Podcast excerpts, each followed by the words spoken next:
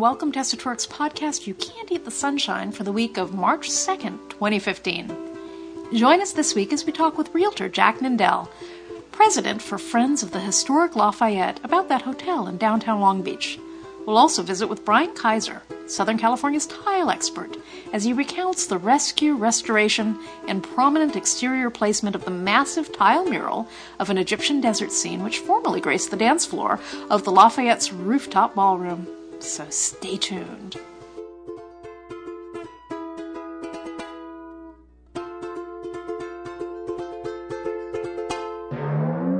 You can't eat the sunshine, but you can make a beeline for the best of the coastline. La la la la. Skid Row, Solano Canyon, the Doria, and Pico Union, the long lost neighborhood called Hermina between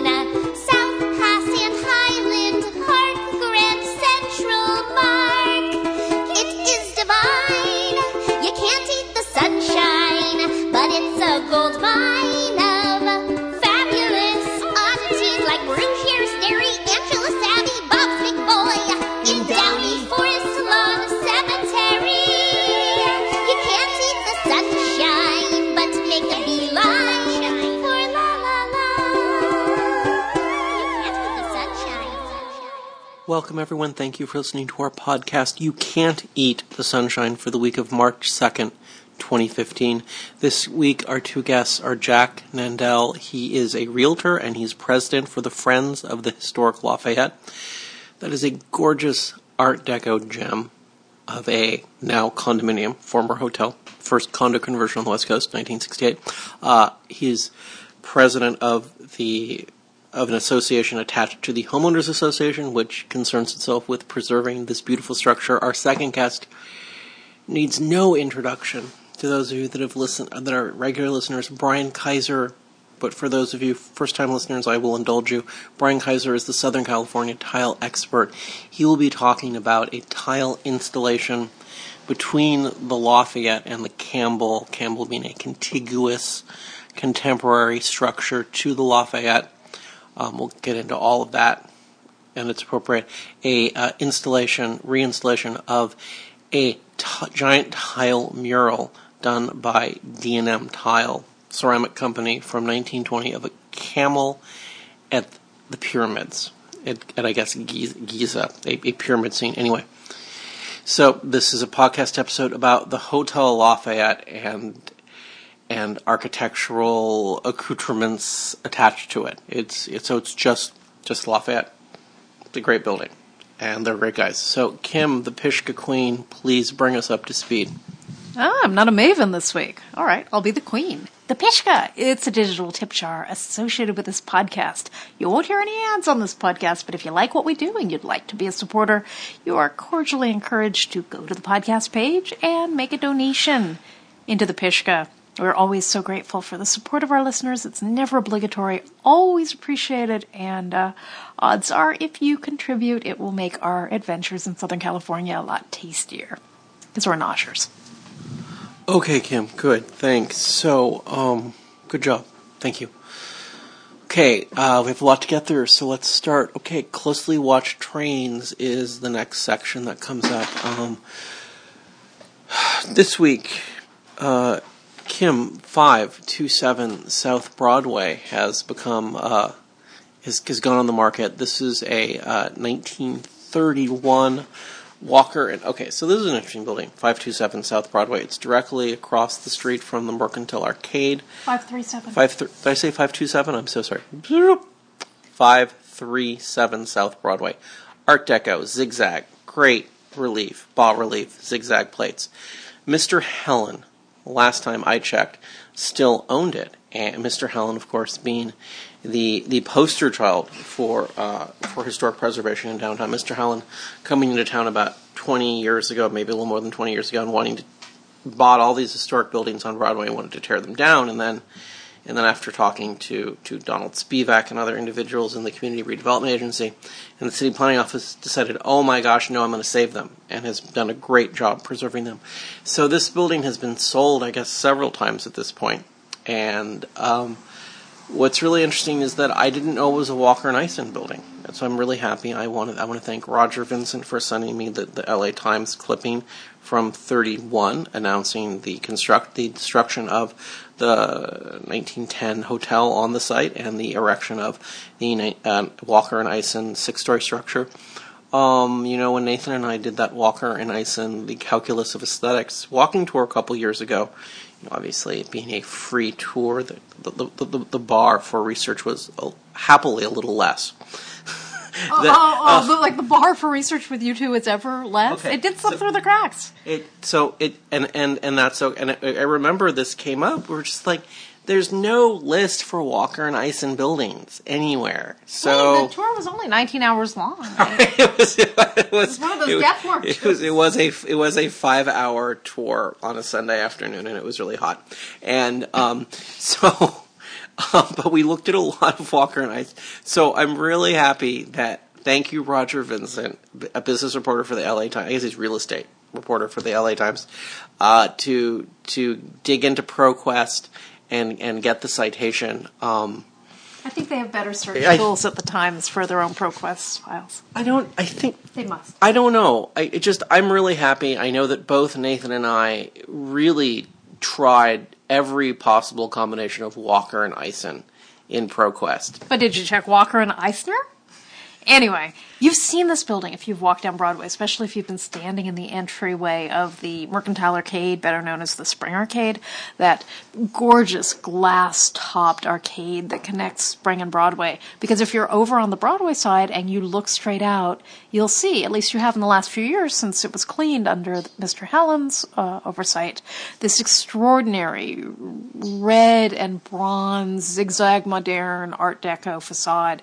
Uh, it's a very very unusual facade for that part of Broadway. It's it's a real well, very late. Very it's, it's very it's late. It's jazzy. It's sexy, and uh, super excited that it's changed hands, and and the people who have it seem very excited about turning it into a, a functioning, a fully used building, which is unusual in that part of Broadway. So just just to wrap it up, so people don't think that I'm I'm a slouch. So so this. I don't think you're a slouch. Okay, no one thinks I'm a slouch. Okay, so just because we're on the five three seven South Broadway.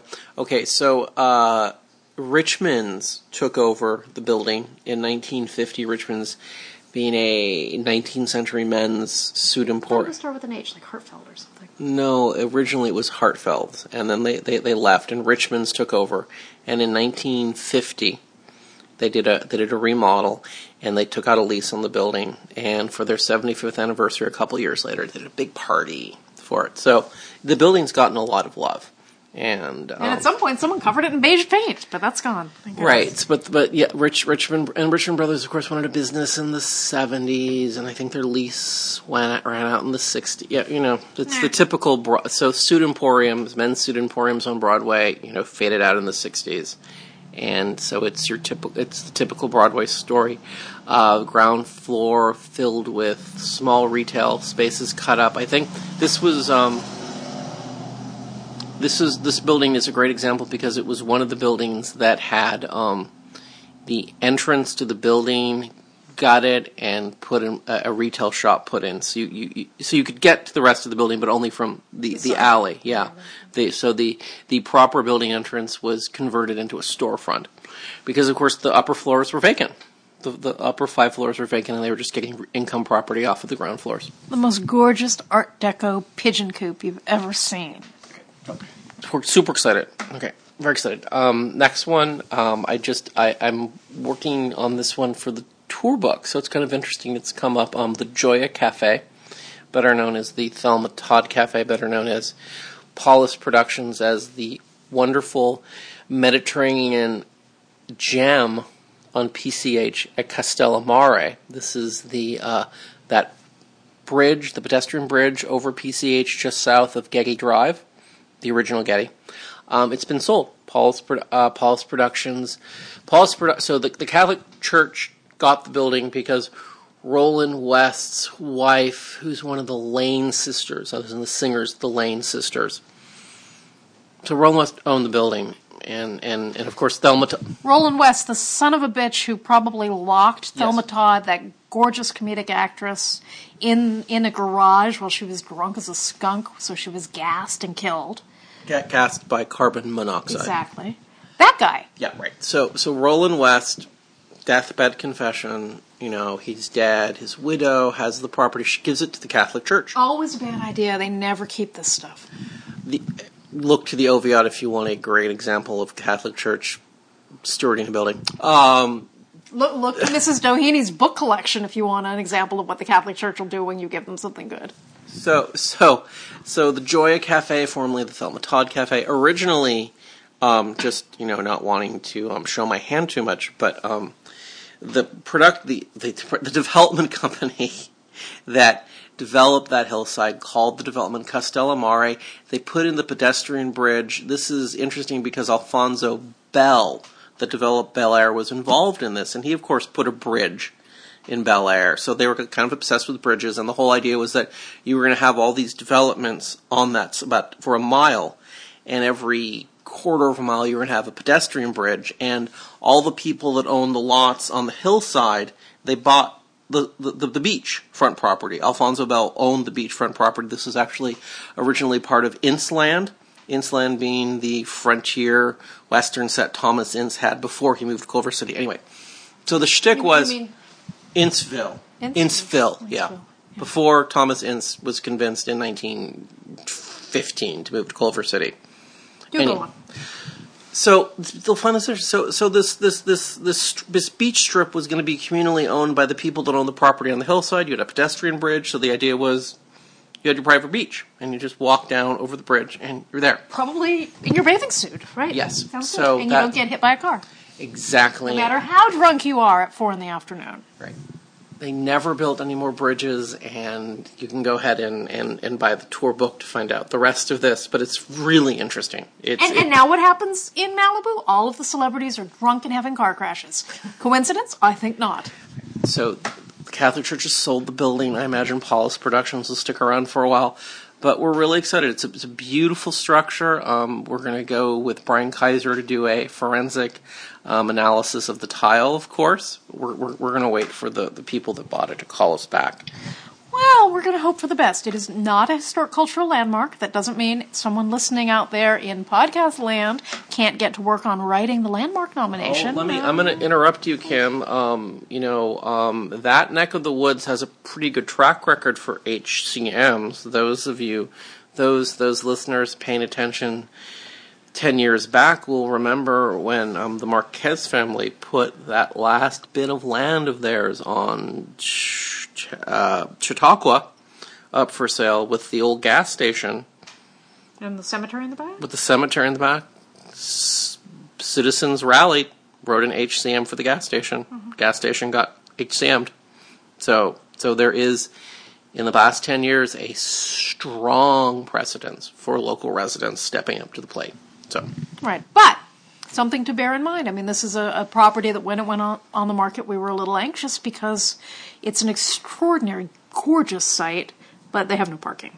Um, traditionally, if you see the vintage photographs, you'll see the oldie timey cars parked in the front. away. Well, no, no, not parked a mile away. I mean, you parked um, directly in front of the little stores that used to be on the ground floor of the Thelma Todd Beach Cafe, and you could maybe fit eight cars in there, and those were old cars that were narrower. There's no parking, so uh, really, I'm hoping that the folks who bought this, who did um, get it for two million dollars less than listing, and it only was listed in October, so it's a fire sale.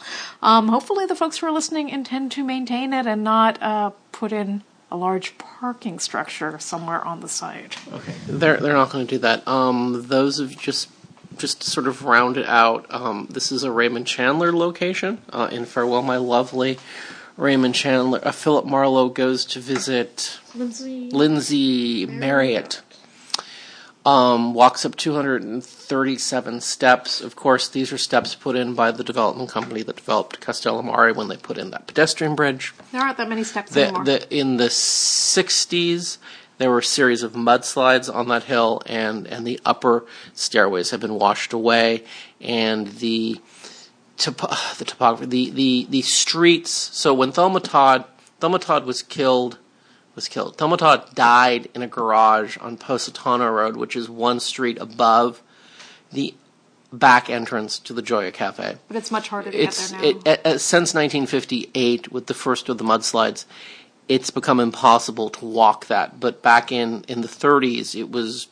You know, it was it was it was a triviality. This was just what you did, and Because there was never Ph- any parking. Philip Marlowe, when he goes to visit Lindsay Marriott, walks up 237 steps, and of course, the that the, the upper, the last 120 steps have been washed away. So, but it's still an important location, and you can see Thelma Todd's bedroom. There's if you go over the, the pedestrian bridge. If you're walking towards the, ma- the hillside on your left, there's a gate that's locked as soon as you get off the bridge, and that first Little apartment. apartment you look into, that's that's where she lived. Yeah. And and that's and that and we're gonna we're gonna move on, but I just it's it's an important structure. I, I totally agree with you. Okay, so um, Kim, just uh, this is a throwaway one. You're gonna handle it. SoCal, not a throwaway, but just a shout out. SoCal Connected did a nice um, piece on on bringing back Broadway.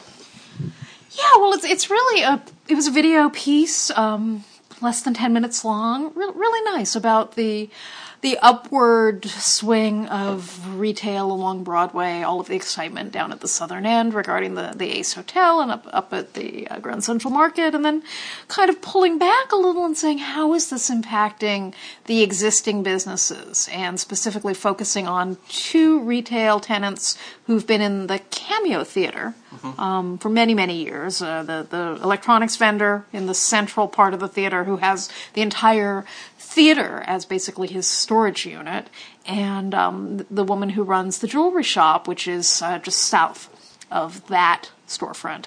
And it's it's actually kind of heartbreaking to watch because you know these are families that have put enormous effort and energy into keeping Broadway alive and have done, I think, a great job in, in having you know, reliable, worthwhile businesses there.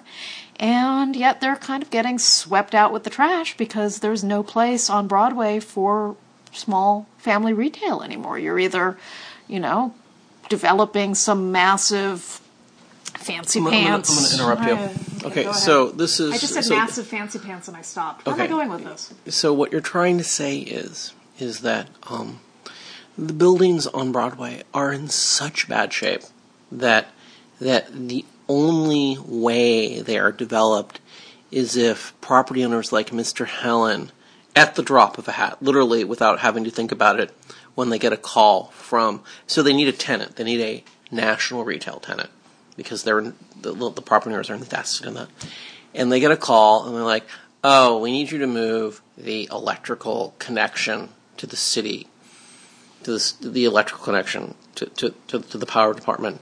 We need you to move it ten feet in the basement.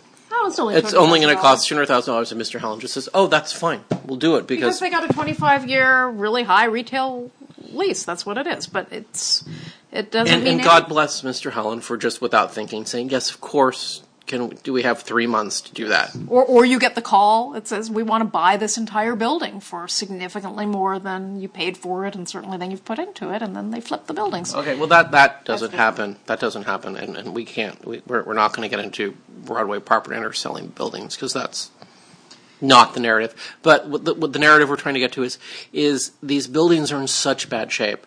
For for tenants to move in, they really need the property owners on board to do major infrastructure and investment, and and they're just not interested because of all the buzz created by bringing back Broadway. They're just not interested in, in, in, in small businesses just making do with the spaces.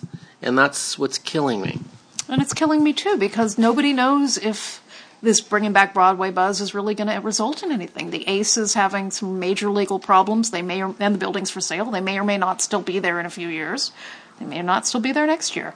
Um, you know, when this bring, bringing back Broadway SoCal Connected piece aired, I um I linked it around on Facebook, and, and there was a conversation on a thread, and and people were saying, well, is it really the best use of this historic theater for there to be an electronics vendor and a jewelry store?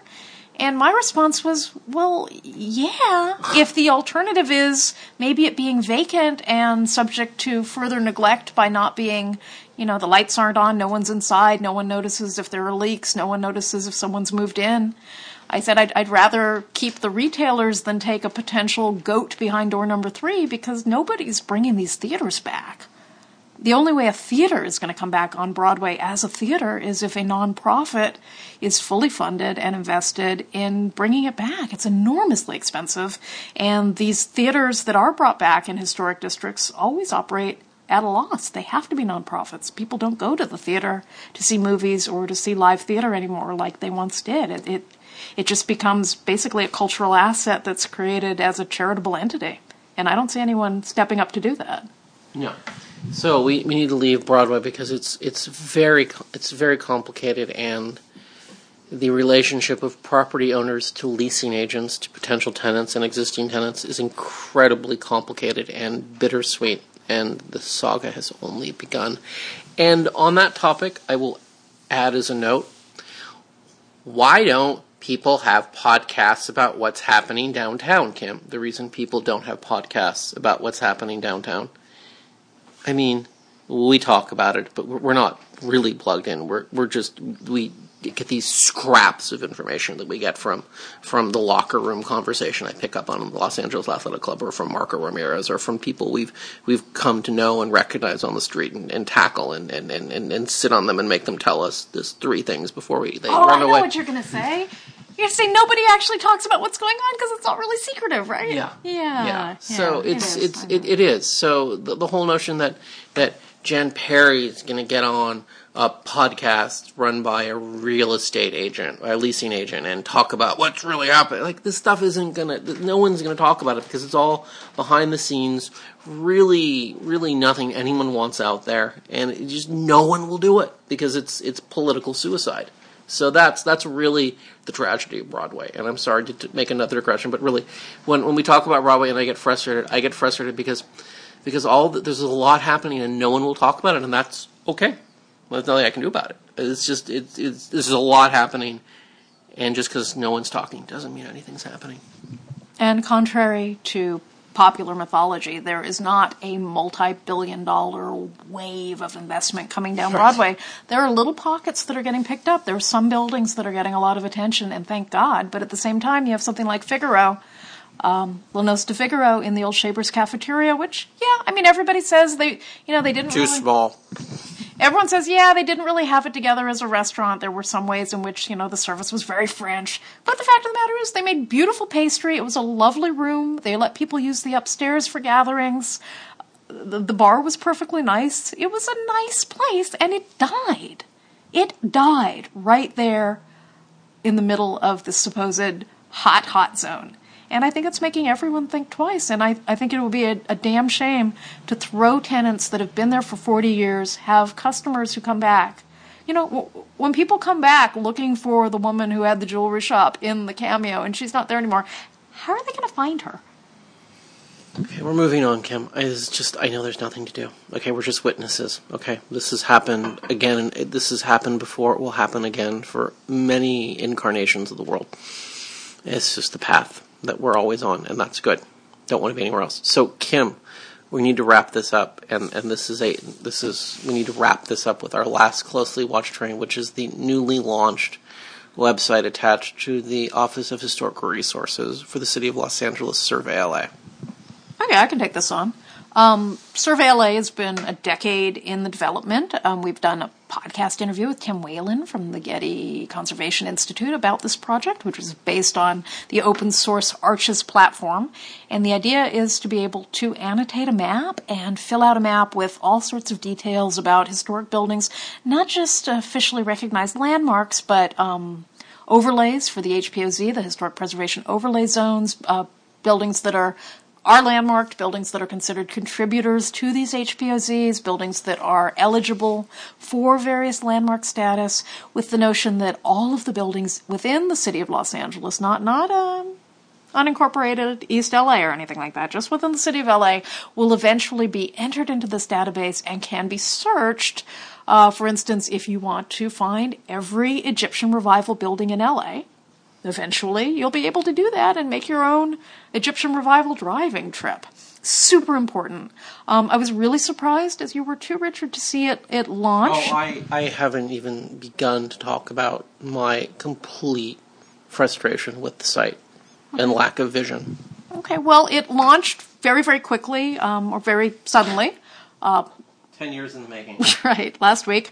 And um, it's not complete by any stretch. It admits it isn't. Uh, the, the hope is that by 2016 it will have all the data. I'm a little skeptical of that because it's such an enormous amount of information. And, you know, I did just you and I did. We drilled in and we looked for some buildings that we feel very passionately about, and also we looked at some blocks that we're very interested in.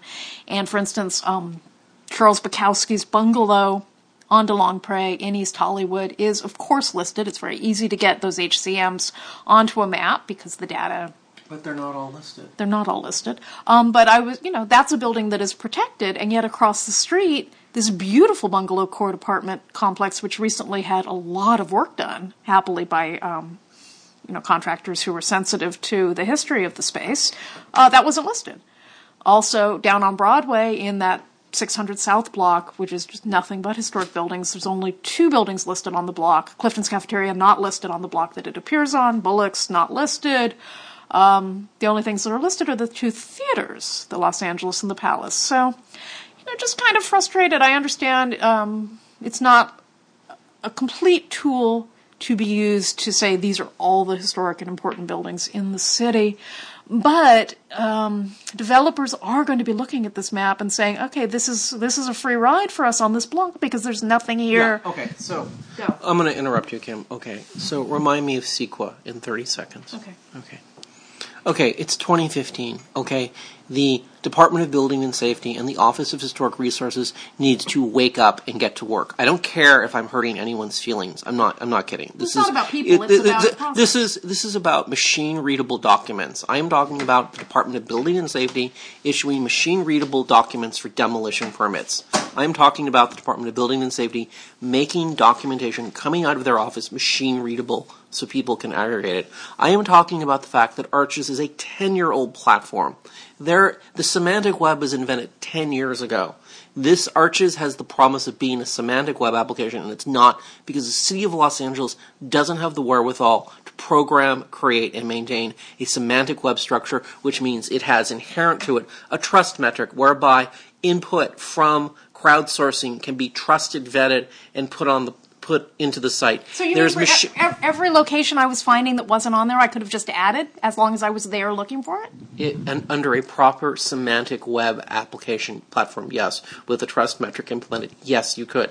There is no machine readability. There is the Department of Office of Historic Resources came into being in 2005, and they've had about 10 years to get everything currently uh, uh, current assets into machine readable format, and they've done nothing about that because they're understaffed. And I don't care anymore.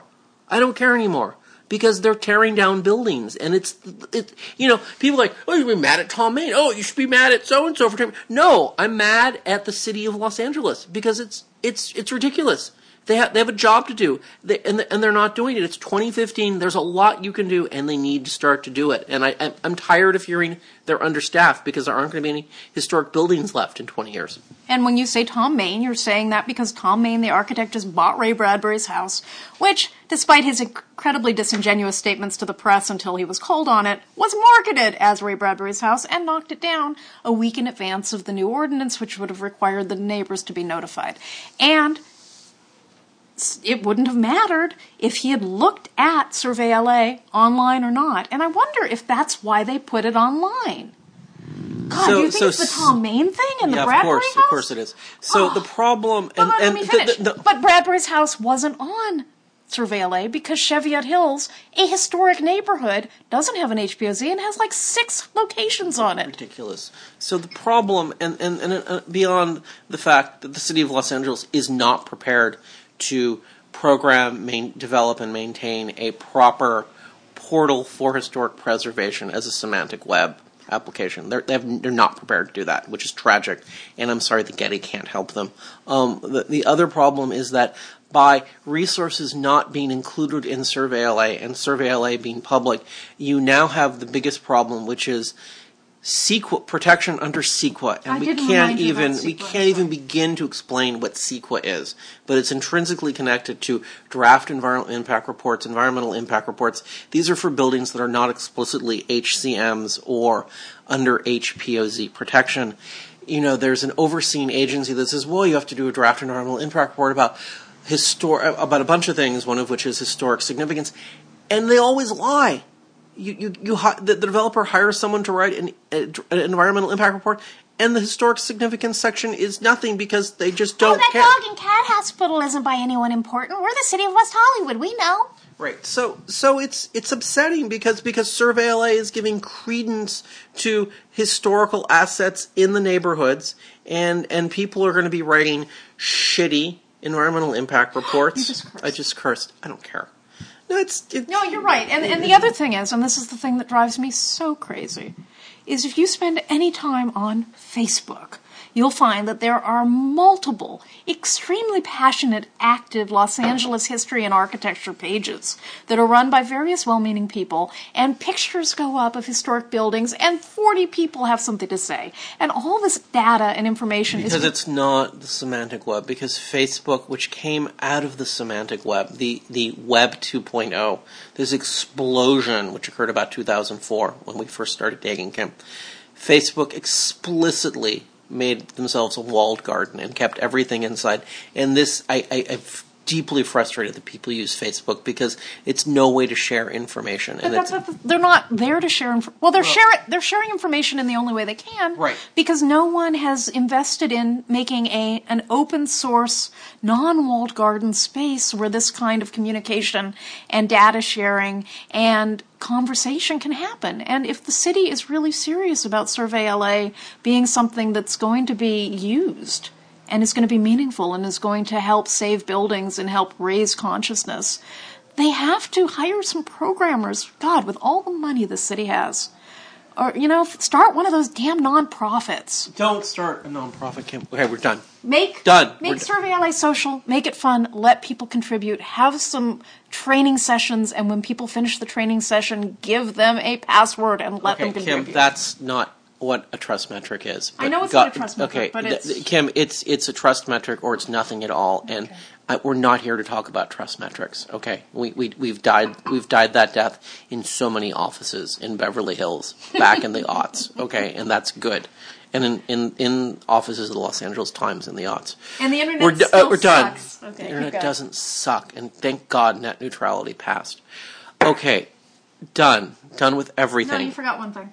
No, we I'm didn't. doing. I'm doing no. I'm we're doing not. it. No, I'm doing. Tim. Give, give- give me the mic. The Clark Library, which is part of UCLA and the Portuguese department in West Adams, which we love. No, okay. The, Stop it! I'm talking. Clark is supervised by the, the by by the Department of 17th Century Studies and Portuguese. Okay, it's a very odd thing. It came in before! You said we have no UCLA time. Give me the really became UCLA as we know it. It was still an extension of Cal. Thank you. Anyway, this beautiful, amazing library in West Adams is shutting down in April, so get over there if you want to see it because it's a pretty serious one year shutdown. There's some earthquake retrofitting, there's some basement storage being put in, but they're also building a new entrance pavilion, which sort of terrifies me because it's one of the most beautifully Yeah, I'm really situated buildings. Yeah, so let, let's go and like put our hands on that facade a few Well, times before. We, we we've been in. I've been back and forth with Victoria Steele. We're we're going in a couple of weeks to see her. Okay. I, I I didn't realize they were closing closing, but I already haven't. We already have agreed via email that that will be out in, in March. good, good. Okay. Can we have to move on? I tried to, Richard. I- Okay. March fifteenth, Sunday, March fifteenth. We have a, a forensic science seminar, and Kim, please give us a minute. excuse me. Give us a minute on this. While you while you cough your your poor little lungs out, darling. Yes, uh, I'm not coughing myself.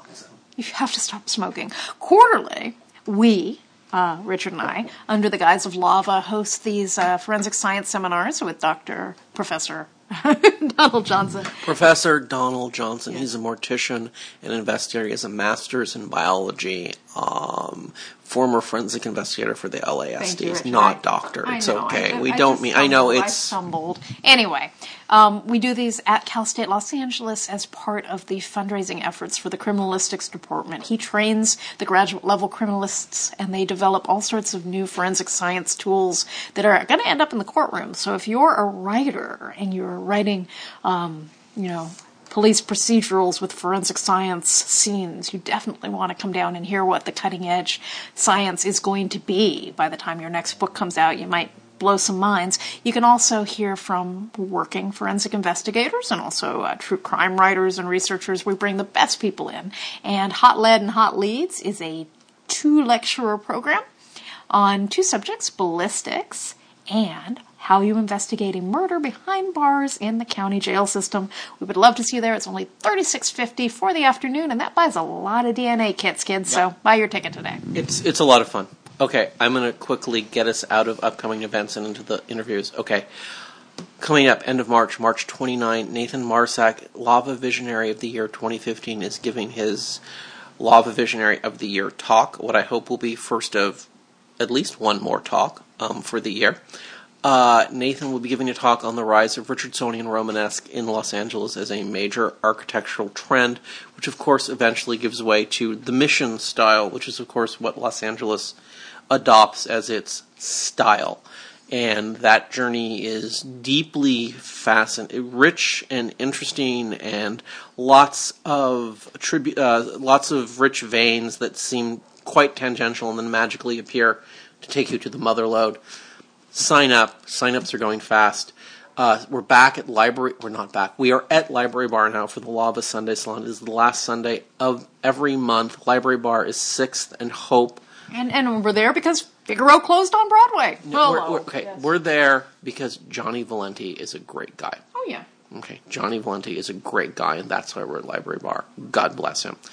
We are back at Library Bar indefinitely, giving these salons. So March is this month is Nathan Richardsonian Romanesque in Los Angeles in 19th century. April, Joan Jobe Smith. Joan Jobe Smith is a colleague of Charles Bukowski's. Joan Jobe Smith is going to be talking about her memoir, uh, t- Tales of an Ancient Go-Go Girl. Girl. It's her memoir. It is about um, all the pain and shit of her life in the 60s that got, that she somehow survived and got herself into a Master's of Fine Arts writing program at Cal State Long Beach.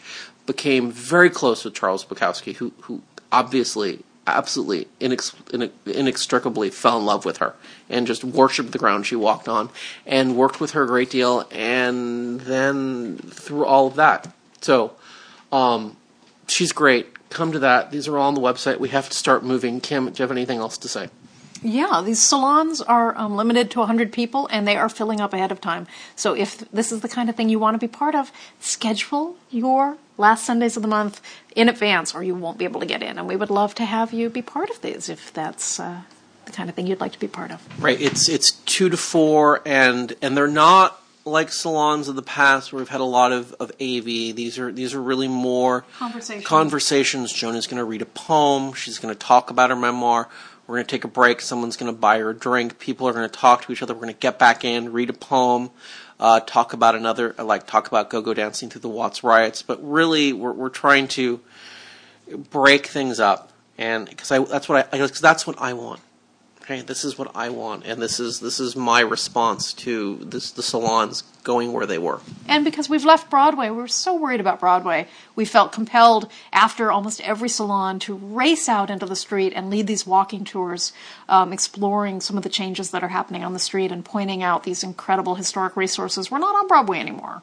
And so the salon ends and we're staying put. And we hope that people will stay put yeah. and enjoy the lovely environment of the library bar and get to know fellow lava attendees and, you know, enjoy some of those French fries. They're awfully good. Yeah, they are. Um, okay, interviews. Got to get them. Get to them. Okay. Please.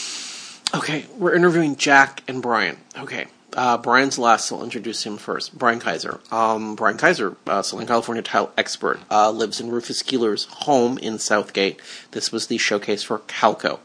Uh, Rufus Keeler was, when Calco, his own pottery, went bankrupt, in the, the mid 1920s, he was hired by the Adamson family to run Malibu Tile, um, which is where he's probably best known. Though I think his work, his best work, is with Calco.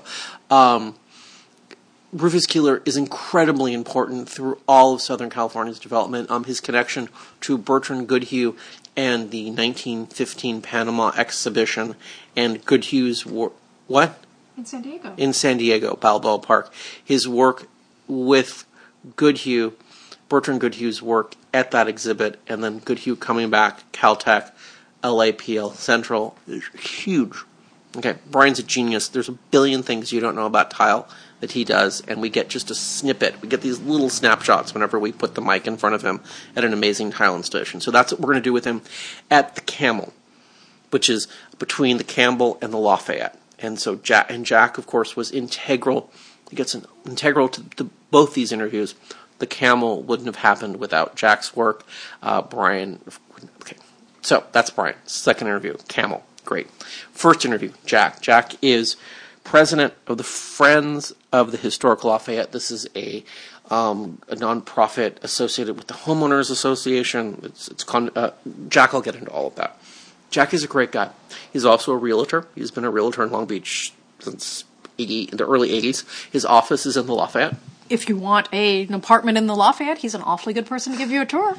The Lafayette's really damn beautiful, Kim. Um, it's like I'm obsessed with that little sunroom at the top. Yeah. I'm like, I want to move into the Lafayette and start doing yoga in the sunroom, and I don't even do yoga. Yeah. Okay. So, so Jack is great. So we'll start with Jack, and Jack's just going to take us by the hand and go through um, the history of, of the Lafayette and, and, and the Campbell, which is next door, which is their buildings are about a year apart, and just the whole process, condo conversion. Uh, became a Hilton. Hilton sold it, condo conversion. Then his role in helping get the the Camel tile out. He's a great guy.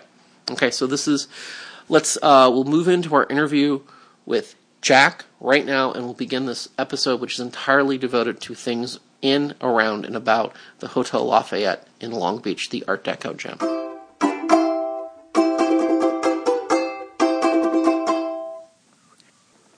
Jack, Jack, I'm here with you. We're in in front of a beautiful fireplace at the Lafayette in Long Beach, California, and and I'm going to ask you to properly introduce yourself and uh, what what what it is you've done here, which is a lot. Uh, I am president of the Friends of the Yeah, s- s- say your full name. Pro- before- Yeah.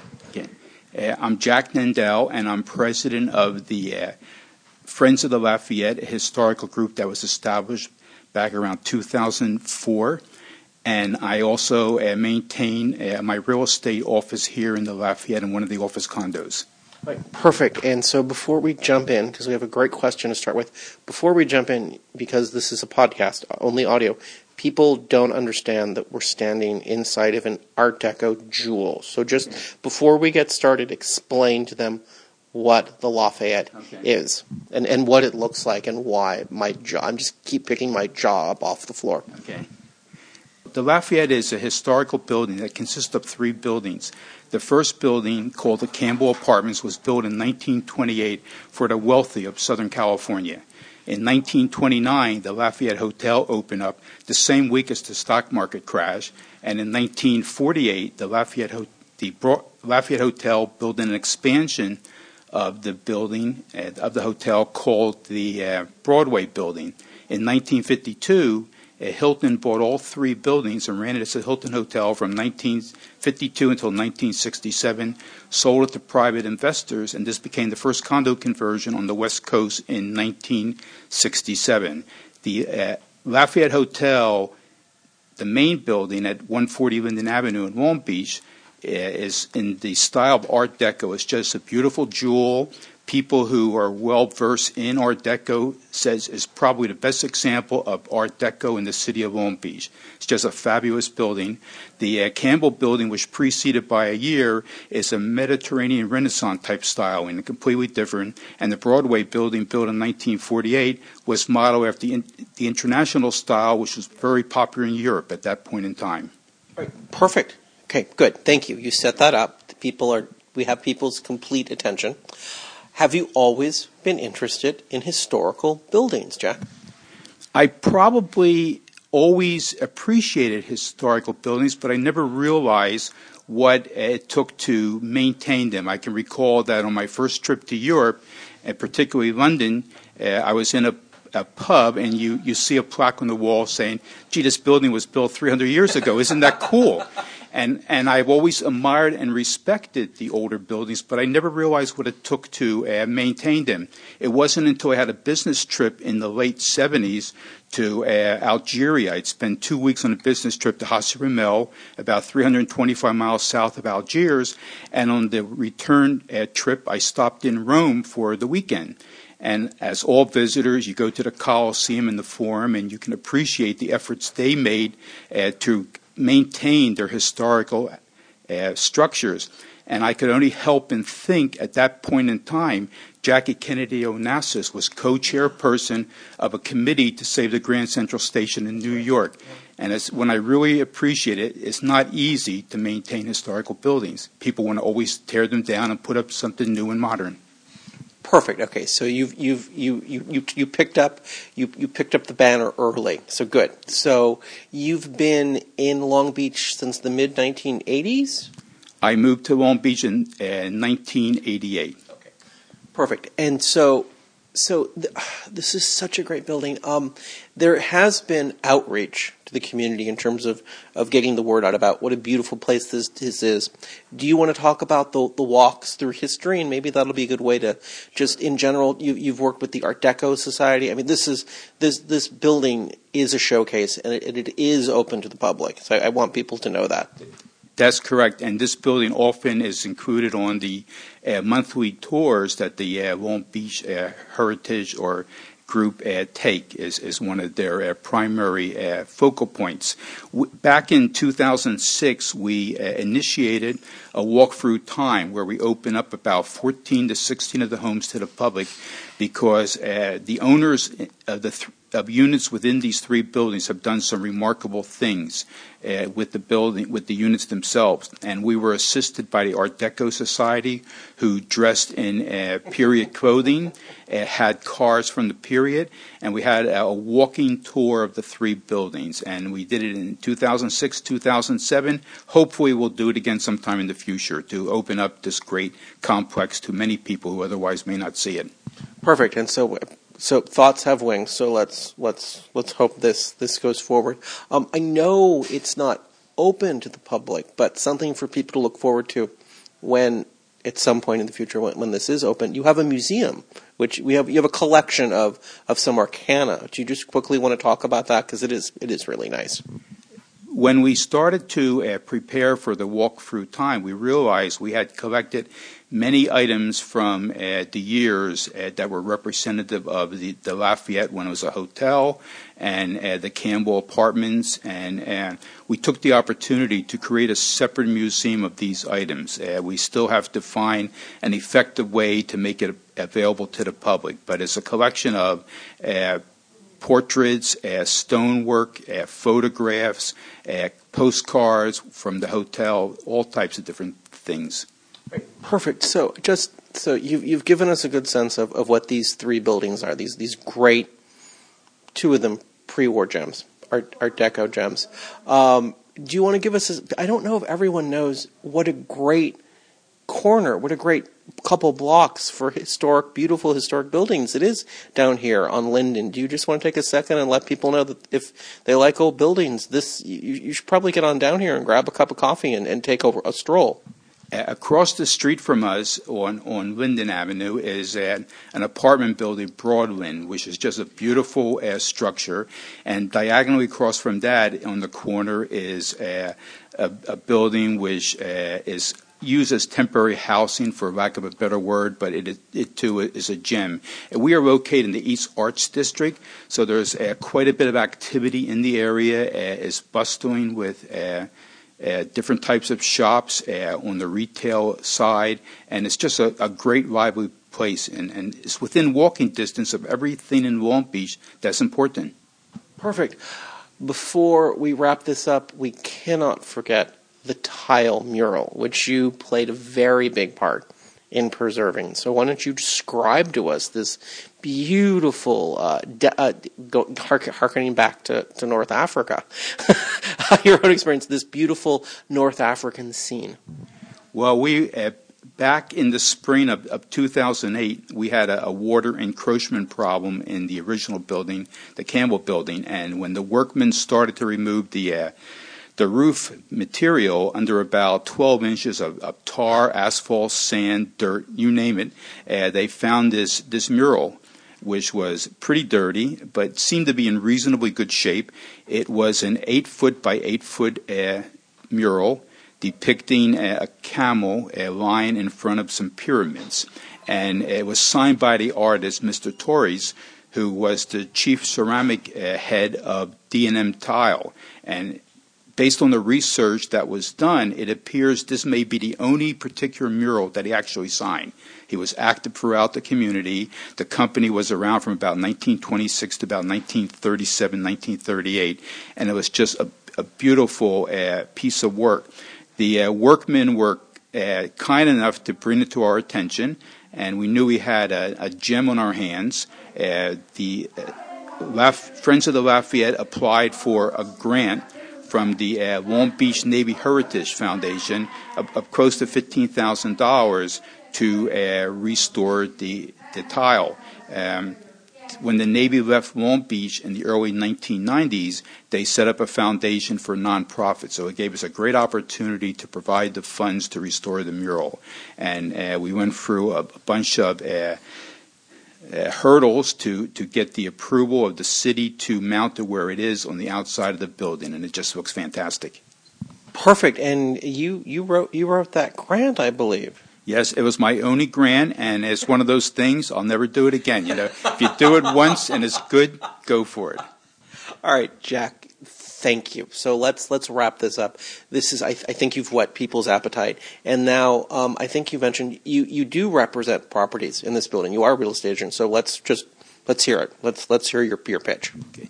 The uh, this complex in the three buildings consists of 159 residential units and 12 office condos. And I was fortunate enough when I got into real estate 11 years ago to buy uh, an office condo on the second floor of the Broadway building, and uh, that's where I run my uh, real estate practice out of. So if anybody is interested in real estate, either in this building or historical buildings in downtown or anywhere in the city, just let me know. Jack, thank you so much. You're welcome. Thank you. My name is Eric Lopez. I'm a city planner for the City of Los Angeles Department of City Planning. I'm here in City Hall, and you're listening to You Can't Eat the Sunshine.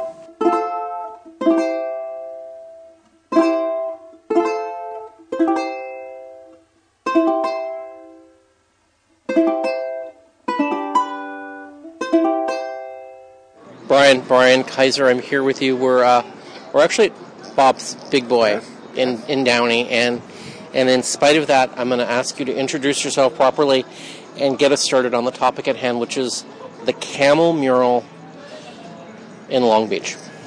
Okay. Hi there. Uh, my name is Brian Kaiser. Uh, I always introduce myself by saying that I'm the uh, owner of the home of Rufus Keeler, who is the manager of the Malibu Potteries. And after 30 years, that uh, prompted me to go into a life of tile, I guess is what you would call it. And uh, Richard has asked me to talk about a wonderful, wonderful custom mural, an eight foot by eight foot mural of a camel before the pyramids in the city of uh, Long Beach. So, do you want me to just yeah just, just start yeah, the just yeah. do the story? Okay.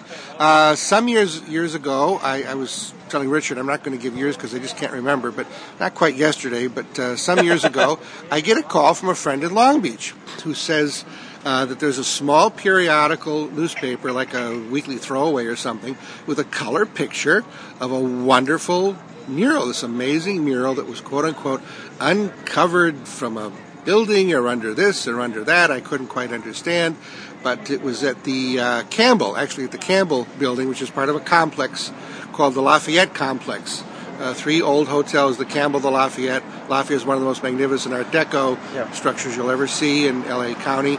And then a third one, we don't care because it's from the yeah. 50s at, at, any rate. But, uh, but anyhow, uh, it's an historic complex, and this was the Campbell building.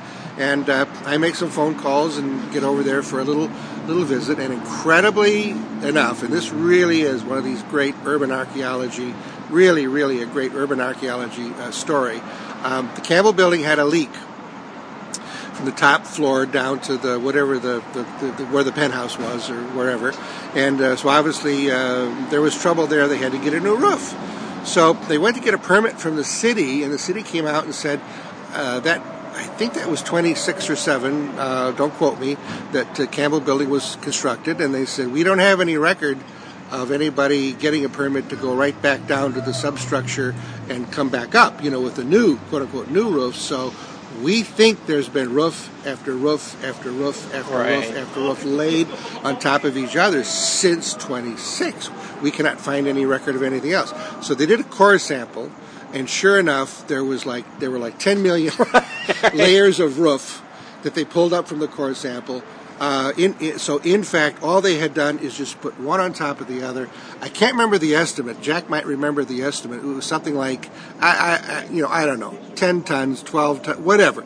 Tons and tons and tons of material is now on the top of this building. And most roofing, uh, roll roofing and things like that is actually a fuel source in case there's a fire. Once it gets going, Yeah. it's, a, it's a petroleum distillate product. Wow, you know, it's going to going to explode. So the city was very, very concerned, and they said, "Well, of course you can have a new roof, but man, you got to go right back to the original substructure." And- and- and we're gonna make and- sure that you do. yeah, yeah, and you must. You just, you know, for safety's sake, for everything else, it's time. You know, this is time. You got to do it. So uh, uh, that's, the, and we'll give you the permit at that time. So they start in, and they told me later it was funny because there'd be one layer where the roof used to be a garden. You know, there was dirt. Then there was one layer where it was there was some sort of uh, rustic tile. Some was roll roofing. Some, you know, then there was something else. You know, so it was like it really was archaeology of just layer after layer. But at one point they struck Italian tile in a very formal geometric pattern with diamond shapes.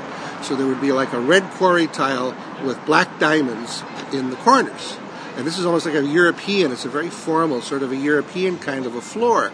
So uh, there was roll roofing on top of that with the black, you know, mastic, the glue. And, uh, and God bless the demolition people. Jack and I both often said, you know, uh, initially it was the demo people that cared enough. There was a project manager there. He stopped everything. Stopped everything. Because usually demo people are there to Yeah. demo things. They're That's- done. That's, their job. You know, get it done and throw it down the chute. 3:30, we're home. done. That's it. We don't care. You know, we don't care. And this is how a lot of things are destroyed. It's, it's the way a lot of things are destroyed, right? Matter of fact, a lot of things are destroyed we don't know about because the demo people just want to finish their job. They don't want to be stopped. They don't want to be bothered. They don't want trouble. Well, the project manager, my understanding, uh, was there, stopped him and said, "Hold on, guys. Let's try to be a little bit careful now. Get some different tools and try to go across. You know, let's don't, not disturb this floor. Let's just like scrape somehow. You know, chisel and scrape this this this, this roll roofing away." And uh, and sure enough, they were there was kind of a separation point. They were able to do that, and there's more and more and more of this tile. But when they struck the middle of the roof of the building, this is open air. We're Right. now we're just this is just open air now, right? 12 stories up. Yeah, 11 or 12, right. 11 or 12 stories, right, exactly. and uh, so when they reached the middle of the uh, the roof, all of a sudden the tile became much more uh, colorful, beautiful, you know, blues and reds and yellows and all sorts of things and beautiful, you know, patterns. And they got through two two rows of that at least, and all of a sudden here's this mural in the middle of the border tile is a mural of a camel uh, sitting on the ground with a beautiful, uh, very colorful saddle, you know, with the Yeah. red and Yeah. blue and orange and yellow and the ta- tassels hanging down from his harness, you know, the whole, the works, right? Right. And here are the Well, great, T.T.E. Lawrence Yes, crossing exactly. the desert in, into Aqaba. yeah, exactly, exactly. And behind him are the three, the great pyramids. So they stopped, they cleared away everything else, but they left that layer of floor, which covered the entire building, and they started to remember the roof of the Campbell building was originally the Starlight Ballroom. And if you imagine today, if you looked out to the bay, even for the Campbell building today, if a few other buildings are not there, there would have been a straight view, Right. a beautiful, beautiful view, view, especially like on a moonlit night or something, you know, of Long Beach, of the harbor, uh, you know, Long Beach. so it was the Starlight uh, uh, uh, Ballroom. So they figured what we were looking at is the floor of the ball of the dance floor Yeah. because what you had was half half of the roof was uh, open to the air, and then half of it was uh, what is now a penthouse was closed in. So possibly the enclosed portion was like maybe the restaurant portion, Right. and then you would go outside where all of a sudden you're in your 11th floor, wide open, overlooking the harbor, and this is where you could you know dance and have an orchestra and the whole thing, and this beautiful mural was in the middle. so we're looking it over, and the border tiles definitely look like D&M, which is Davies and McDonald, uh, a Los Angeles company that survived up until 39, actually 39. They were in business a long time. Uh, but under a rock, it was hard to see with all the black mastic. Under a rock on the lower hand side, it said C, the letter C, Torres, T O R R E S. Actually, we couldn't make it out initially, but we just, you know, we, we knew it was signed. It's unusual to find a signed Yeah. mural, you know. So, anyhow, one thing led to another. Sergio Torres was the last muralist, the chief muralist of the, of D&M, and was actually still working for them in 39 when they ultimately uh, went out of business. But he pretty much did all the mural. The, the other ladies would do the regular tile decorating, but Sergio Torres was the man who did the uh, uh, murals of all sizes, you know. And this was obviously very large, the biggest D&M mural that I think anybody knows of. And also interesting is the fact that it's the only thing we quote unquote we know of that he ever signed. We know who he was, but most things weren't important enough. You know, they were just you know he was just producing like any worker. He's just producing his craft every single day. But this mural he considered important enough to you know to sign. It's the only thing he ever signed. So there it is. so um, this progressed into well, what are you going to do? You know, with the building. So Jack uh, Nendel, Jack Nendel, I think I think his title is president of the historical committee of that of the of the complex of the Lafayette uh, complex was involved almost immediately, of course. And of course, the issue is you know preservation is a great thing, but somebody has to pay for it. So we had to figure out, you know, how do we do they want to save it? How do you save it? Who's going to pay for it? Uh, there was a very brief period of time I might have been able to. I would have purchased it myself rather than let it be destroyed. Um, but that period of time didn't, didn't you know last very long. And uh, but it couldn't stay where it was, Right. Because the penthouse now belongs it's, it's privately owned, Right. So why why invest this money when it's you know uh, other people aren't going to be able to come up and see it? In a sense, it belonged to the building, but it didn't really belong to the other. It wasn't like something in the lobby, you know. Right. It's up in the penthouse. So um, anyway, so Jack Jack raised the money within the complex to pay a friend of mine and I to go up there. It took us a week, and we extracted the mural with, of course, the if you can imagine the roof. I mean, the mortar. The mortar bed that thing was on was just was unbelievable, you know. So we got it out in, a, in about a week, and um, and they really they had enough money for that. God bless them. They raised cause, because at the moment that's what we had to do. Right. That was the initial thing. Right. Just get it, Get it out, out, get it safe. protected, and then let them put the new roof on because they had a leak. They had the major leak up there, you know. So that's what we did. We stored it in one of the vacant uh, rooms. We piled all the, wall, the, the the floor slabs up, you know, in one of the vacant rooms. And then Jack had to stop everything because there was no more money. Uh, there was enough money for that, but there was no money to clean it, or you, you, you, you have to build a frame, you have to get it mounted. A lot more money had to be spent, a lot more money, you know. But now it's saved, now it was safe, we could take some time. And I don't remember how long it was, but Jack worked very uh, hard, and, and uh, as I was saying earlier, Jack really. I mean, I did a lot of the physical work, and my friend did a lot of the physical labor, but it was really Jack who pulled everything Yeah. together in terms of keeping people together and communicating and keeping this going and keeping these people interested and, and, and, and seeing that people cared. You know, because this is not, you know, a lot of people don't care. They just don't care to take this money in this time. So Jack tried fundraisers, he tried various things, and finally he made an application to the Long Beach um, Naval, Naval, Grant, to the Naval Grant. Because when the Navy left Long Beach, Yes. they established this trust Right. for people to apply for things Right. to do in the community that were helpful to the yeah, community. Yeah, yeah, yeah. So, uh, and this is exactly what it's for: is to help with like cultural things, culturally beneficial to the city, artwork, et cetera, et cetera. So it's a wonderful grant that is there for you know for people who uh, uh, can uh, qualify. So that's what he did. so by doing that, he raised enough money for us to clean the tile, repair the tile. Some tiles were damaged, you know, after all those after all those years. Then a wrought iron frame had to be created, and then somebody had to it had to be mounted on the wall. So all these phases, you know, all these phases were, going over quite a few years. So eventually we chose a place. Um, thank God we were kind of lucky. This was, a, I think, this was a really, really good choice. Nobody wanted to change the facade of the Campbell, and for God's sake, you wouldn't change the, the Lafayette. is just so perfect, you know, the way it is. So luckily, there's a little annex, al- almost like a big hallway, where the Campbell and the Lafayette are joined together. The lobbies are joined uh, together, and so it's it was there in I think the 60s or 70s, totally plain. And guess what? Above the double doors you go in is this big open space, just this big open space. So we've got this great nondescript area, and yet it's adjoining both buildings, wide open, and it was absolutely perfect, second floor level for the mural. And they liked that also because they didn't want graffiti. They didn't want, really Yeah. want it on the first floor in the case of any kind of uh, graffiti. So, uh, so through all these steps and all these things that Jack, I mean, I was involved in a lot of them either directly or indirectly, but Jack, you know, kept it going and found the money and kept things going. And so it was mounted on the second floor and it was uh, put up there. So there it is today on Linden, uh, Linden Avenue. So anybody can drive down that street and, and see it. But that's the story of where it started and how it survived and was put where it was. And just a little bit of an aside, because I'm not sure if everybody got a got a joke out of what I did or not. We had to appear before the Cultural uh, Historical Commission of the city, right? and Louise Ivers, I didn't know Louise, but Louise, of course, was on the Oh, doc, doc drivers. Doc, Yes. I'm, doctor, I'm sorry. I'm sorry. Excuse me. Pardon me. Doctor Louise Ivers, PhD.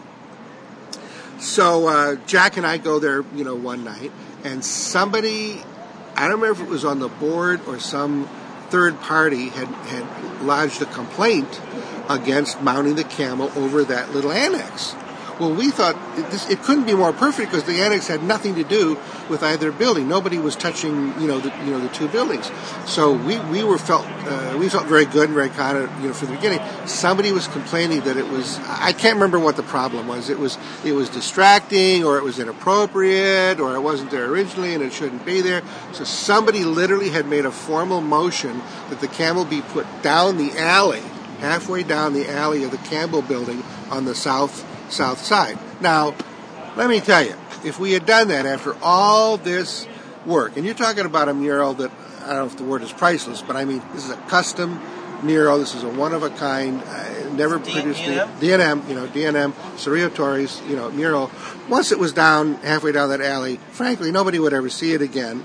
And once in the alley, you would have had to walk down the alley and then look up, you know, like this, and break your neck, and you, so nobody would ever have any true perspective of the mural again. And so, and I, so Jack told me about this the day before we went to the meeting, and he said most of the committee is, you know, is, is uh, in favor of putting it uh, on Linden, but he said somebody has made some complaint. So he said that's one of the things we have to respond to today. So I rushed to my computer, and I did a, I did a my own protest against the alley. You know, asking that the that the camel go out there, and I did it in color. And I had so on the front sheet, on the very front sheet, I did a blow up of, of the face of the camel, and above the camel, in great big block letters, I wrote, "Please do not bury me once again down the alley of the Campbell building. I want to sit, I want to overlook Linden Avenue and see the sun in the sky of Long Beach and enjoy my new home. So, and then I did, then I did a for, inside, I did a formal paragraph by paragraph and point, because somebody, Jack sent me a copy of the complaint, and I responded to every aspect of the complaint. But the cover was the face of the camel in color, and, and the camel's very funny. He, he's missing a tooth. Oh yeah. You can't see it from down below now. Is I thought that was so cute. Yeah, one tooth is missing. He's got a broken tooth, and I, we didn't know until we cleaned that specific tile because there was the black the black cedar was on, you know. And I thought that was so charming. I thought it was so charming that he's got this one tooth missing, you know. So he was so funny on the on the, the face of this this thing I put together, this little binder I, I put together, you know. And I made enough copies for everybody. But then my little thing about don't bury me again down the alley, you know, and they didn't know me, you know, so every, they, they handed out. Jack it, and he said there are copies of something there for every from Mr. Kaiser. So they had. I wish I had a picture of the looks on their faces because they're very serious, you know, this very serious people, and and uh, I wanted them to smile or laugh or whatever, and, and see the camel's face, and then sort of take that, you know, in the, into consideration. And I'm not sure if they, well, I mean, you know, they they were being professional, so nobody laughed. Let's just put it that way. But whatever the case, whatever the case, the vote was unanimous to put him on Linden. So there was no there was no pro- I was concerned for a while, but there was no there was no problem at any rate. But I think the camel's face uh, with the broken tooth helped us get through helped us get through that. So so there it is today. You know, there it is today. And uh, so what an art a story of urban urban archaeology, as I say. And if you stop to think about that, how many other buildings in Long Beach or downtown LA or God knows where. The, well, the, I can think of the Oviatt for one. The Oviatt, yeah, that was you know sure because the floor, the original floor, is actually underneath the uh, the, the, the roofing that is there now. at any rate, so uh, because at one time, and I'll just do this in, in, in passing, which you're already aware of, but the roofs of these well, skyscrapers, 11, 12, 13, you know, stories high. But I, I've learned the last few years the, the roofs of these uh, buildings, these great buildings, were used for very, very interesting and very productive and very important things. There were uh, Gladding McBean, the building is gone. Gladding McBean had a showroom on the roof of one of the buildings, and the exterior portion they used for the garden. They created garden fountains, and then they brought potted plants and things like that, so that their garden section was you were indoors on part of the uh, the roof, and then you walk outdoors on you're on the roof of this this building, and here you are in the garden section of Gladding McBean, and then the Starlight Ballroom was down here, you know, in, you know, in, in Long Beach. Where So- was where was the Gladding McBean? I don't remember. I don't remember the building. It's gone because I called you when I discovered that, and you said the building was gone. And I, don't, I don't. I'm sorry, I don't remember the building. I'll look in my emails. Yeah, don't remember the building. But it's just that a lot of rooftops were used for very interesting purposes at that time, and who knows what's been. And you already mentioned the Oviatt, which is a magnificent. The Oviatt is a Spanish village, for God's sake. You know, to, to have barbecues and festivities and you know parties and all, all sorts of things. So. Uh, uh, it could be amazing what is still buried or covered up in some of these buildings that we may yet we may yet uncover. So we have we have we have empathic homeowners associations to thank, and I hope that they're out there in downtown Los Angeles and Long Beach still. So Brian, I want to I want to thank you. That was a fantastic narrative. Thank you very much. I'm glad I was involved with it because it was one of the most exciting, uh, sort of interesting jobs. And plus, just briefly, we did uh, the, the mural did receive a preservation award from Long Beach uh, uh, Cultural Heritage, and of course, the award goes to the to the building. So Jack and I went together. Jack accepted the the award, and I didn't get one, but. I don't take that personally in any way whatsoever, but uh, but you know, and ultimately, it really didn't go to Jack. It goes to that. I mean, he deserves it because he really held everything together. But it goes to the building. The award goes to the building. You know, so it did win an award, and that was that was nice. It was nice to get that to be recognized. You know, uh, so that was it was a great experience. It was a very very interesting experience. I was almost killed. How, how were you almost Oh my God! Oh, I don't think I can tell that. Okay. I don't think I can tell that. it would incriminate the, the murderer. So, yeah, he wouldn't. Yeah, he wouldn't appreciate that. But Well, let's just say I almost died doing that job, and that is not a that's not a joke because we're on the eleventh. We're on the roof on the eleventh floor. It was not very safe. The close the closer you get to the to tile. tile. Yeah, trust me. The crazier you get. Yeah, yeah. So will you will you leave us with that maxim? Oh yeah. In, in full. Oh, in full? Oh, yes. Well, through my through my life in tile, I have discovered that the closer you get to antique tile, the crazier you get. Except for me, of course, I am immune to that entirely. It doesn't affect me. So I'm okay. All right, is that right, Richard? Is that? Tell me, tell me, Richard. Tell I'm okay, right? I'm okay. Thank you, You're Brian. okay. So I, if I'm okay, are you okay? We're okay. All right. My name is Emma Roberts. I'm in the Rare Books Room at Central Library, and you're listening to You Can't Eat the Sunshine.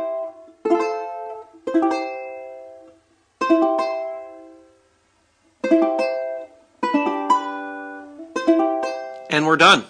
I'd like to thank everyone for listening to our podcast for March 2nd, 2015. You Can't Eat the Sunshine is the name of this podcast, and I truly believe that. Kim, our guests probably want to send us an email and tell us that we should um, give up the fruits of our labors more and just give it, it just sort of give, give, it up and, and just keep on keeping on. And if they want to do that, how do they do that?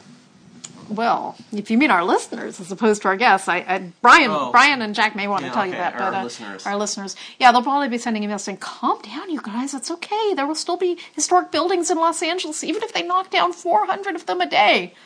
Well, I don't know if I could survive that. But yes, you can contact us, and we're always happy to hear from our listeners.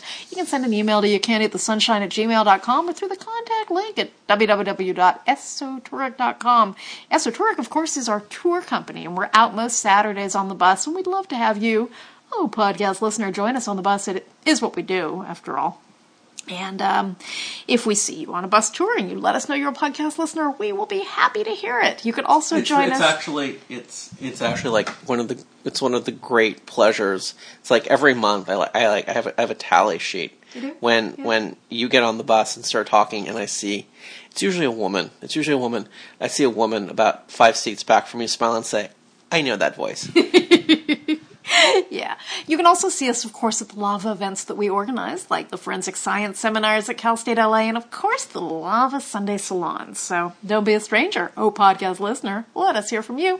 And if you're inclined to rate the show, wherever it is you're picking it up, iTunes or Spreaker or what have you, um, why, it's even on our YouTube channel now. Please do so. We're always appreciative of ratings and uh, you passing the link around to your friends who might dig it too. Good. Okay, Kim. Here's the sheet. Uh, can this is this is this is we're in the home stretch. This is the exit to the podcast. You are going to quickly bring us up to speed on some upcoming tours. Mm-hmm. Weird West Adams is um, the next one coming up, and um, we have we have we're gonna have. Uh, I think we're gonna have some really good special new pictures on that one. Interesting.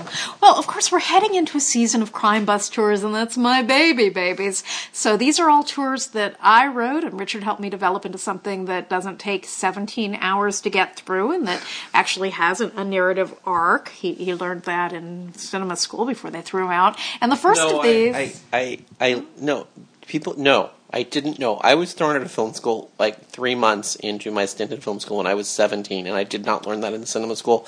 I actually learned how to write a screenplay. It was taking, taking a second. Thank you, Brian Burke, old Crossroads person. So, I was at the Sundance Film Festival. Uh, Nathan and I had um, been involved in making this film for Scott King called Treasure Island, and it had won some award. Nick Offerman is in it. It was very good look at this movie. Your your your first husband is in it, um, who hated me, and I was actually I was actually directed not to talk to your. He was your former husband at the time. I was actually directed not to talk to him anyway.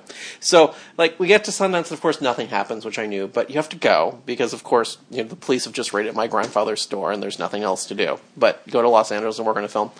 And you're walking to the bus station and you run into an old friend of yours from high school who happens to be an up and coming producer and they say, What are you doing here? And you say, I'm looking for my next step. And they say, Good, let's come see me next week. You're in you're in LA, yes, come see me. And then you, you, you, you go visit them and you actually learn how to write a screenplay, which is really good. Because That's because your pickpocketing project. that I was working on it right because of course my grandfather's pimps were really good pickpockets and I decided that I A wanted lost art. it is it is a lot so the point of all of this is not about writing screenplays which is a complete waste of time the, the the point is is that I wake up today and I have six million things to do and I have about two and a half hours every day to work on my writing projects, which at the moment is to finish the tour book, which is totally understandable. But for about nine months after we quit the Los Angeles Athletic Club, I actually worked, maybe six months maybe, I worked very hard getting up to speed on my novel. And literally, with those two and a half, three hours I have every morning before just the world comes crashing through the doors, I thank God every day for Brian Burke and that time I spent learning about narrative structure. Because you really can't write a modern novel without it. Like look at Ask the Dust and Dreams from Bunker Hill. Yeah. You you just you just can't. And so just really so learning narrative structure is really important for writing. Dashiell Hammett did the same thing. Every all the great writers! All the great writers went to Hollywood to learn how to write a screenplay because they knew intrinsically it would help their their, their novel writing. And so I want to thank you for taking so long that I can just burn through these upcoming crime bus tours, which you have structured. And there, there, there is a method to our madness, and all of these are four-hour tours that you, listener, will love. March the 7th, it's Weird West Adams. That's a neighborhood. It's below the 10. It's just to the west of downtown. There's some beautiful old mansions there. Terrible things happen in West Adams. And we'll walk through Rosedale Cemetery. So that's March 7th. Um, Pasadena Confidential with Crimebo the Clown is Saturday, March 21st. That's a tour about rocket science, black magic, suicide, rose queens, presidential assassins, and independent film. That one's fun. I have a brand new tour. It's called Hollywood with an exclamation point, and it debuts Saturday, March 28th. Um, I am a native of Hollywood. I had a lot of weird adventures in Hollywood as a child. It really shaped me. And um, this is a tour of my Hollywood. These are the places that set my little antenna a jingling. And in addition to going to just some of the most beautiful historic sites in the city and getting in depth and personal with them and talking about just some really weird stuff that was part of my background growing up, some, some pre- pretty wild and juicy stories about Sunset Strip life in, in, in the old days. We're also going to have some crimes some crimes that will chill your blood and freak you out. I found some really good ones you've never heard about before. You think you know about Hollywood murder? Forget it, baby. Get on this bus. Go. Well, you probably don't know these cases, no. but I do, and I love them, and I'm I'm here to tell you if you like beautiful buildings and weird crime, Hollywood's the tour for you. Okay, April the seven seven no the eleventh. April the 11th. April There's 11th. no 7 in that. Uh, Hotel Horrors and Main Street Vice. It's a downtown double feature. Well, we call it that, but it's it's really back to back. You know, when we launched that tour, when we launched that tour, it was. Don't even start. Don't was, even. Uh, okay. Okay. It's a single tour. It's a single tour. It's beautiful hotels and crime scenes and b girls and prostitutes and serial killers and freak shows and geeks and oh, Downtown used to be so interesting. All the buildings remain, but the weirdos are gone. But we try to bring them back on this tour on April the 11th with no 7 in it.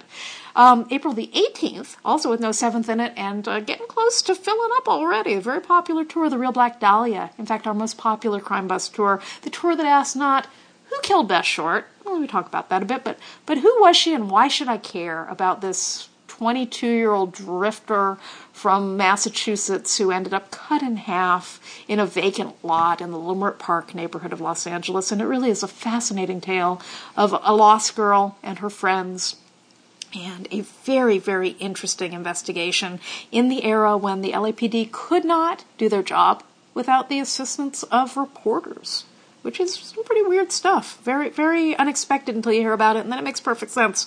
Um, Those were interesting times. April the 25th is another newish tour. We've only given it once before. It's called Echo Park Book of the Dead. It right. is also a crime bus tour. And along the lines of the Hollywood tour, it's a mixture of beautiful buildings and really strange stories. But well, one, one, one, the, the, one of the last one, one of the last ones is that is we're gonna have to get on the Arroyo Seco Parkway yeah. to do one of the last crimes. Yeah, yeah, yeah. The yeah. helicopter. Not not a crime, an accident, okay. but a truly twisted story. We'll definitely well, there's change. A, there's a crime associated, associated. with it. Yeah. yeah, it's going to change the way that you think about that part of the world, and that's our job, right?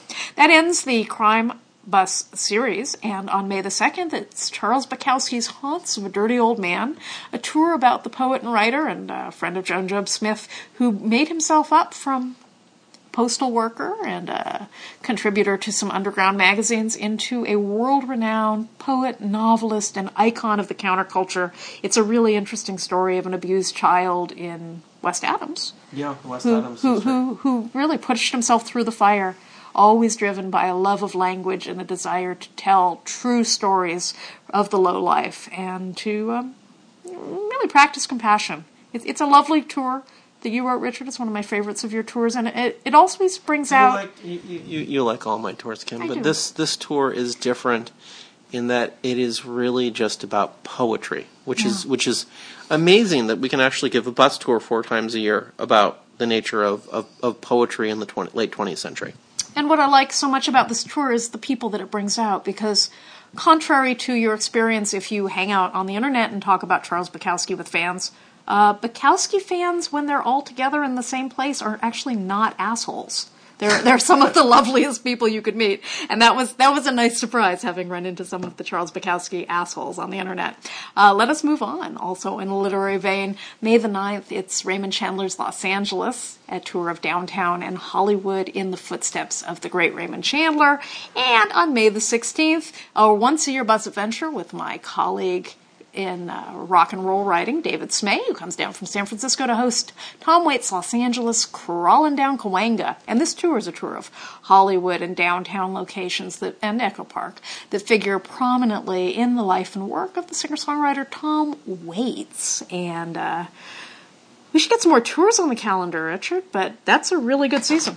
We um we we have tours listed through May, and yes, I do have to get June and July up. That was on my list this week, and it'll happen next week. Okay, that's okay, fine with it's me. it's it's okay, Kim. Yeah, it's okay. It it it It's fine. it's thank you, Kim. So so Kim, thank you, thank you as always for bringing us home. I, I, I really I don't know what I would do without you, darling.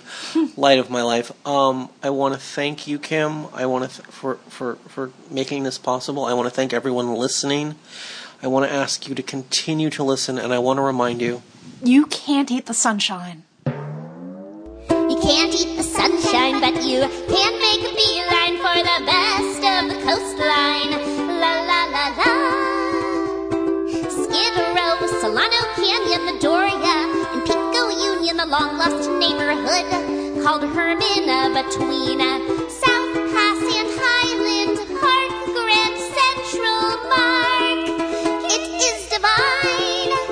can't eat the sunshine, but it's a gold mine